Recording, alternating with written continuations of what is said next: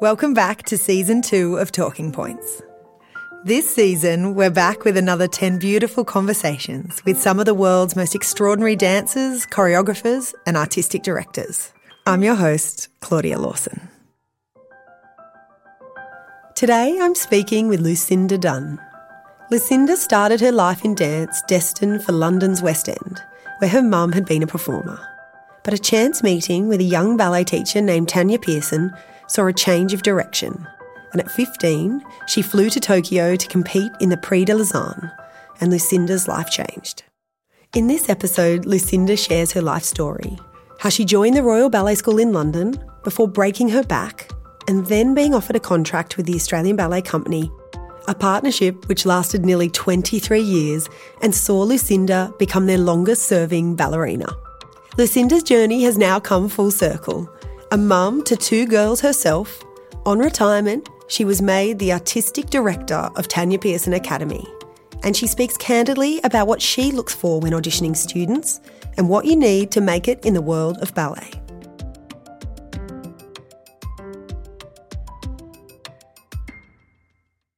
Just quickly interrupting this episode to let you know that we're delighted that Lucinda Dunn's episode of Talking Points is sponsored by Energetics. Energetics are a sustainable Australian made brand that specialise in creating world class dancewear for the stars of tomorrow. Perform and feel your best at every stage of your dance journey in Energetics premium high performance fabrics. You can see their entire range online at energetics.com.au. And for all Talking Points listeners, there's a 20% discount on all Energetics products using the code Lucinda20 at the checkout and the offer is available until the end of March 2023.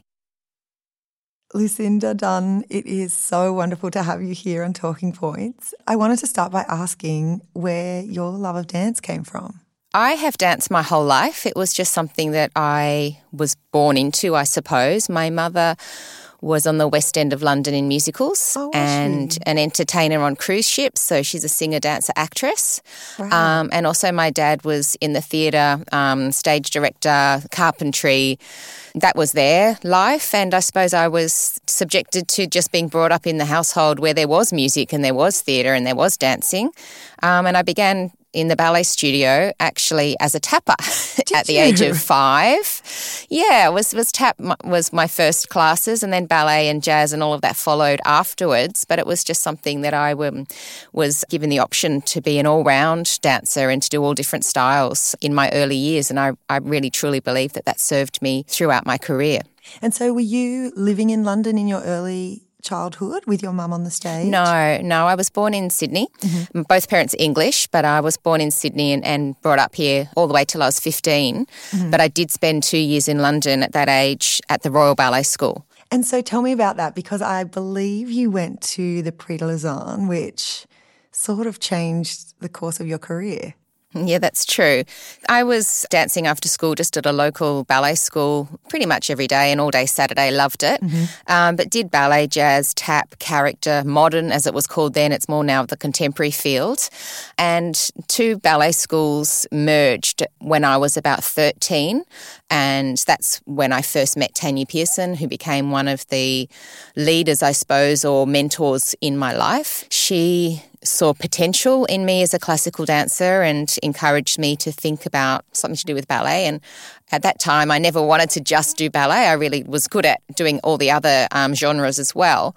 Tanya Pearson is renowned for taking young dancers um, around Europe when it wasn't really done by other schools, Okay. just to sort of see other institutions and elite academies and place dancers, if they were successful in their auditions, to the next step to go to a, finishing school to then to join a profession.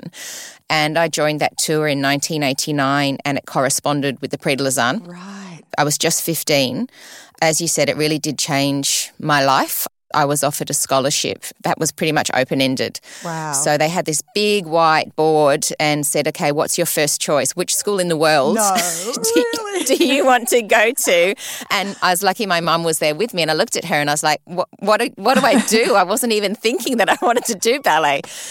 My parents being English and me being very young, very tiny and very naive, Mm. preferred to go to a school that I would be looked after by family. Mm. So I was very luckily accepted into the Royal Ballet School and I lived with my grandparents in Wimbledon. Wow. So yeah, so it's a lovely story. So that they, um, you know, I, I, was with them for that amount of time, and my mum and my younger brother moved to the UK to support me through that first year at the Royal Ballet School on scholarship.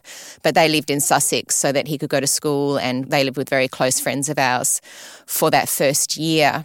Amazing. And was it an incredible experience training there? It was, absolutely. I like to tell my students too that I've had idyllic training and I've had an, an idyllic career, but it's mm. not like that. so, within the first few months at the Royal Ballet School, I was diagnosed with a stress fracture of the spine. So, it was a mm. hairline crack in my lower back. And the treatment all those years ago was to be in plaster cast, plastered like in a tube um, from under my armpits to my hip bones no. for 12 weeks and three hours and I couldn't dance a step. So my family had moved to London. I was on full scholarship. I was at one of the best schools in the world. And I was sitting out of class.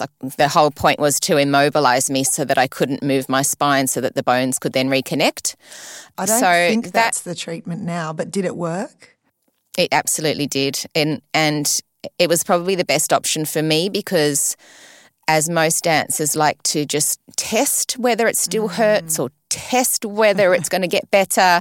And the fact that I couldn't move, it had to mend, it had to gel together. But it was three quarters of a stone. It was plaster of Paris. So it was very cumbersome, very heavy. And I felt like I was traveling in a tunnel. I had my own tunnel around me. And I've had no issues since. But I, I, spent a lot of time in the physio, which was eye opening, and I was able to participate in other classes and academics. But it was hard for me to watch daily ballet class mm. um, with my peers, you know, excelling and enjoying what they're doing. But I was really fortunate that the Royal Ballet School did invite me back for a second year and provided me with a scholarship to continue my training and to have me graduate. Oh, so so it's not guaranteed that you would be accepted into the following year. Yeah, so my scholarship was only for one year from the Prix de Lausanne. Okay. Um, so then that was all that I was thinking of going for that one year. So, and just sort of see how it progressed from there. So I was really fortunate that I was able to continue training. And so then how do you go from there to joining the Australian Ballet? I had done class with the Australian Ballet Company prior to leaving. Maina Gielgud had also seen me dance at what was called the Genée competition in London. It's now called the Fonteyn, which some of the budding ballerinas would know about. So she had seen me dance and contacted me towards the end of my final year and offered me a contract which you know I was over, overwhelmed with. Around the same time, I was taken into the director's office of the Royal Ballet School and I was also offered a contract with the Birmingham Royal Ballet. And it took me a long time, I think like four weeks or more, talking to family, talking to the directors of the, the school of what would be best for me. Both companies toured, both had opportunities for younger dancers, both had great repertoire, both had directors that gave opportunities to understudy roles. Yeah, it was really, really difficult. Sorry, what was the deciding factor? Do I want to dance in Birmingham and tour around the UK or do I want to be back home? Mm. So I picked up the phone one day to mum. Um, I think it was middle of the night for her. And my mum and my brother only stayed for the first year. So I was back in London oh, myself oh, for the second year. Mm-hmm. And I just picked up the phone and I said, Mum, I'm coming home. yeah. So I think um, th- that was that was pretty much it. And then finished my year mid year, which is the European um, schooling and, and, American schooling time, and then I joined the Australian Ballet the week after, and I was just um, just seventeen. And so, what was it like joining a professional company? I felt very supported from day one. Um, I knew some of the dancers in the company, you know, a little bit from being around or from the Genée competition. And I was given opportunities pretty much straight away to understudy roles. And that could have gone either way with more mature or, or more seasoned dancers that were in the company. But I felt nothing but support and excitement. And um, I toured with the Birmingham Royal Ballet for three months in my graduating year. Um, I worked with the Royal Ballet briefly at the Opera House, just doing some walk on roles. But actually, with Birmingham Royal Ballet, I toured with Swan Lake. I did a Balanchine ballet. So I was actually on on tour mm. as a corps de ballet member. So I'd had a little bit of experience with being around professionals. I suppose I just learnt on the job, as they say, and day after day. And was there for a very long time. well, I think that's right. I mean, I think you still retain the title as the longest serving ballerina in that company and actually in Australia. Is that right? It's correct. Yes, something I'm I'm proud of, yeah. and I'm very grateful that um that I was able to have that long um, on stage and in a career that is so privileged. Twenty three years. That's correct. Yes, it's incredible to now have heard that story about the fracture in your spine, and to think that that not only healed but didn't give you grief or you know other injuries pop up throughout that that time. I probably can credit work ethic. I think I just got into the studio and worked. That's all I can say. Physically and mentally, and stretching and strengthening, and honing my technique and learning about my body, learning about what works for me, trying to get better. So I think there's obviously injuries I've had throughout my career, and none of them were life threatening or career ending or anything like that. But it was just about managing your body and looking after yourself. I always felt most comfortable on stage when I had rehearsed and rehearsed and rehearsed. So knew I could do whether it was a solo or a three act ballet in the studio, made me comfortable and a little less panicked going on stage, thinking, oh my God, have I put it in enough work? Because I always knew that that was my responsibility to work especially towards the end of my career or t- as a principal, mm. my responsibility to work as as hard and as sensibly as I could um, in the studio, so that then I didn't think is the onus on me that I could have done more. And did the company, did you see a change over those 20 plus years? Because I think you had three artistic directors. Yeah, Maina Gielgud was my first director when I joined the company as that young as that young girl. Um, then Ross Stretton and then David McAllister um, took over. A change in the company, the repertoire has always been mixed and varied and very hard-working company. I think one of the the most performances that a company does throughout the world a touring company, so always changing cities. The expectations are more now than they were 30, 40, 50 years ago about what the dancer's body needs to do, about what science and medicine does to support the dancer, that what the repertoire is and it's all it's all bigger and better and more. So I think that's probably one of the changes is what's expected of the dancer is is more than what it was when I first started. Yeah, and probably that aesthetic has changed as well because I think you know, it was that really thin look um, sort of 20, 30 years ago. But for now, for bodies to survive that long, it seems like there's much more work in Pilates and yoga and strength building. Strength and fitness, absolutely. But uh, I think it, um, aesthetics is different to what different directors and mm, different companies true. aspire to. When you're working so much, you do need to have athleticism, mm. but aesthetics do play a part. It's just part of being on stage as a performer. So, yeah, it is essential that you are strong, are fit, and have a look that, that fits, you know, ballerina's mould. So you you became a mum while still a principal dancer. Can you tell us about that decision and you know I suppose about your headspace? You know, obviously it's a big change to to go through a pregnancy while being a dancer.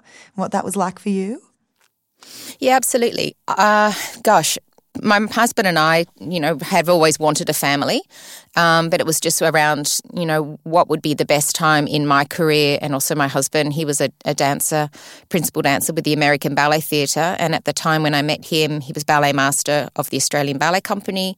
And then when David McAllister was um, appointed artistic director. My husband was the associate artistic director of the Australian Ballet. So he's in, in the ballet field very much as well. Mm-hmm. So he had a really, really busy um, work schedule. And it was just a decision that we decided that this might be a good time in our lives. Mm-hmm. And I loved being pregnant. I, I danced until the day before um, wow. I gave birth. Um, so I was in, and I was in pointe shoes the whole time, thinking I would. I, am not ready to finish my career. If I have to, then I will for the sake of my child. Mm-hmm. But it was always the hope that I could return. So I was doing ballet class in my lycra with boobs and a belly, like literally the morning before I went into hospital. Um, and I was fascinated. I was fascinated doing class and the way that my body adjusted to balance wise with my extra bits. Yeah. Um, um, but I, I enjoyed the process of being in the studio studio and still being able to dance and having the baby listen to music and feel the motion of movement, etc. And um, the Australian Ballet has this fantastic policy of our work safe um, pregnancy leave. So I was able to work my entire pregnancy. I was very well. I, it wasn't anything that I sort of had to be home on the couch for. So I was in all different departments with the Australian Ballet in the wardrobe, working with philanthropy, being on the reception desk, coaching in the studio, coaching ballets to get onto stage. So I'd had that kind of teaching experience as well during that time, which then served my purposes for my career now, mm-hmm. which is a teacher coach. So, and then I was back in the studio fairly soon after giving birth. And I was able and very luckily being able to reunite with the stage and return to performing. Wow. And was it different returning? It was hard work. Um, for all these people that say you get a bikini body in five weeks, uh, well, you have to work really, really hard. And obviously, I couldn't do a full ballet class nine months pregnant. So I was there's all those fitness things that you need to rebuild.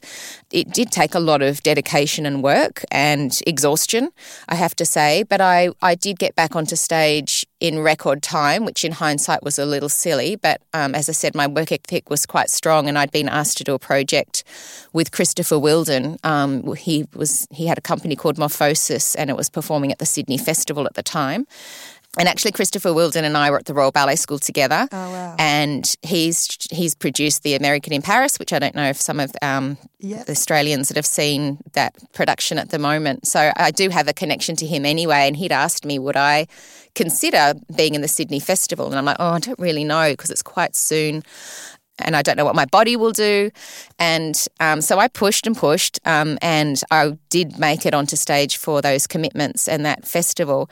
But it was five months after giving birth. Oh my goodness one of the costumes that I had to wear was a white oh, unitard. Oh, wow. So that's a white all over for all of those that might not know that. So there was that added feature as well. I wasn't in a tent, I, so I had to be physically at peak. Oh I, I wouldn't recommend it, so don't take that as a recommendation anybody to do it that fast. Um, but I, yeah, I had obviously had lots of support from my family to be able to to get to that challenge. Mm. And you know, everybody is different. Some people bounce back straight away, and for others, it takes much more work. Um, Absolutely. Yeah. And so, did you then return to the company in the role of a principal? Yes, I did. Wow. Yes, I was really, really lucky that I just um, stepped into where I left off, and took a, while to get you know back into doing stuff comfortably and sensibly. I don't remember how long it was before I did my next principal role, but the position was held open um, for me.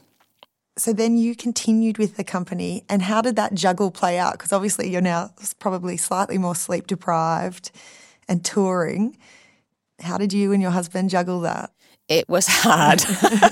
um, yeah, just touring and organising, like taking the, the baby cot and the bottles, like just the, yeah. the simple things that you take to the park or you take to when you go to grandma's house. This is now going interstate.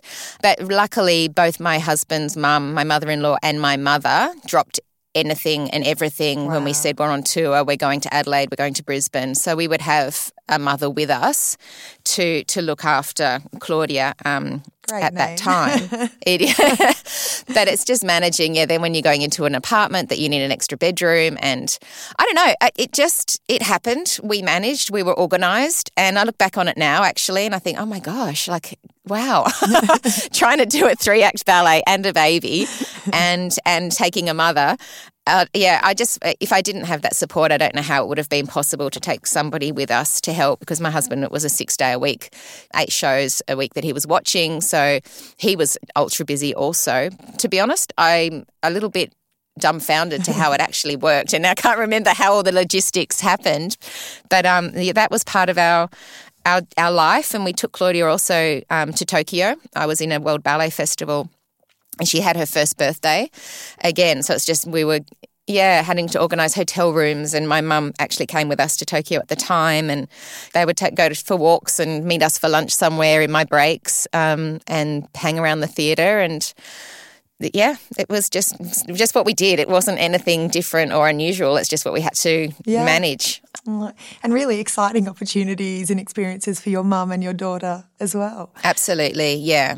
And so you went on to have a second daughter in 2011. Was yes. that the time that you started to think maybe it's time to retire? Not really. Again, I just thought, well, okay, let's have a another baby again. If I was able to return, I would. If something my children required me that they needed me more and I couldn't return to the stage, then so be it. That was something I was going to sacrifice. So did the whole process again, did class until the day before, had the baby, thought, okay, five months is way too too short to get back onto stage. So I thought, well, the second time I have my baby, I'll give it a little bit more time. What, so months? I, no. it was six months.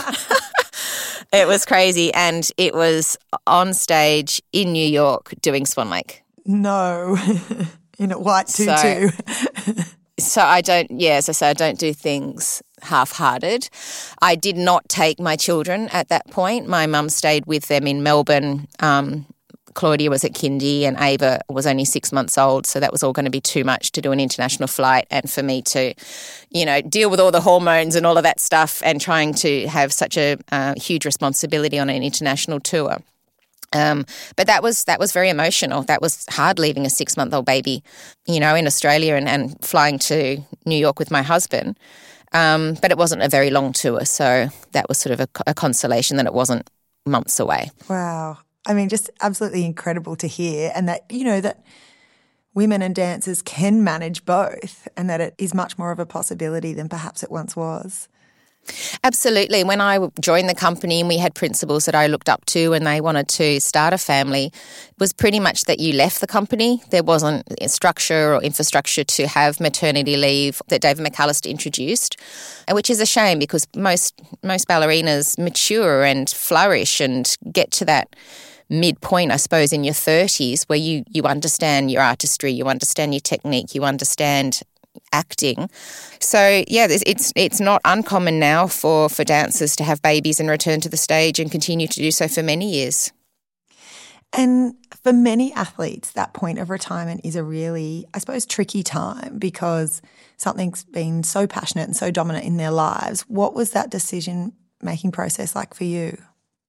Well, I, I was lucky. I, I, danced until I was over 40, um, which is quite, yeah, that's quite a mature age for a principal um, or for, for a dancer, I have to say. Um, I'd had lots of issues with calf injuries in the final years of my dancing.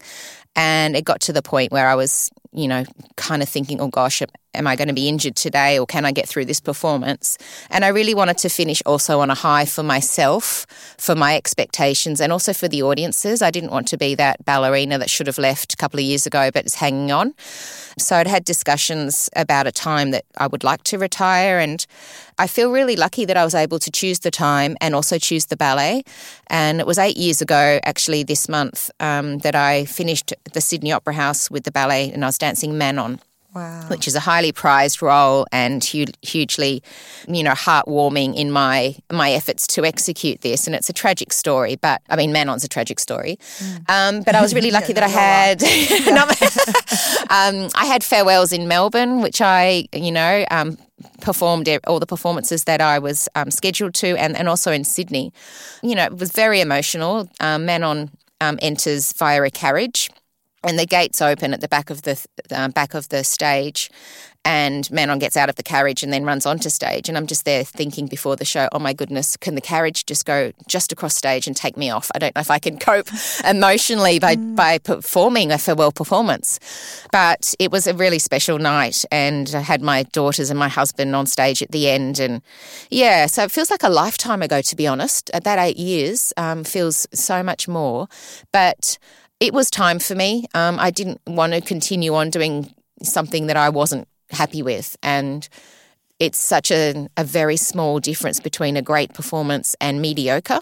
And I didn't want to get to that mediocre point because uh, I knew what I expected of myself and demanded of myself in every performance. So, and 23 years, you know, that's just an, an achievement in itself. Oh, so I felt I felt very satisfied mm. um, that I was able to get to that point, and I felt very relieved at the time as well that I could I didn't have to be at peak performance my entire life. Mm. Um, and I, also felt very lucky that I had had, as I said, I, I do feel that this is a privileged art form, and that I was able to retire on my terms and in something that I was happy with. Mm. I think so many people struggle when that doesn't happen for them if they're forced out through injury or things just don't go their way and they're sort of they don't get that final moment um, Yeah. that's within their control.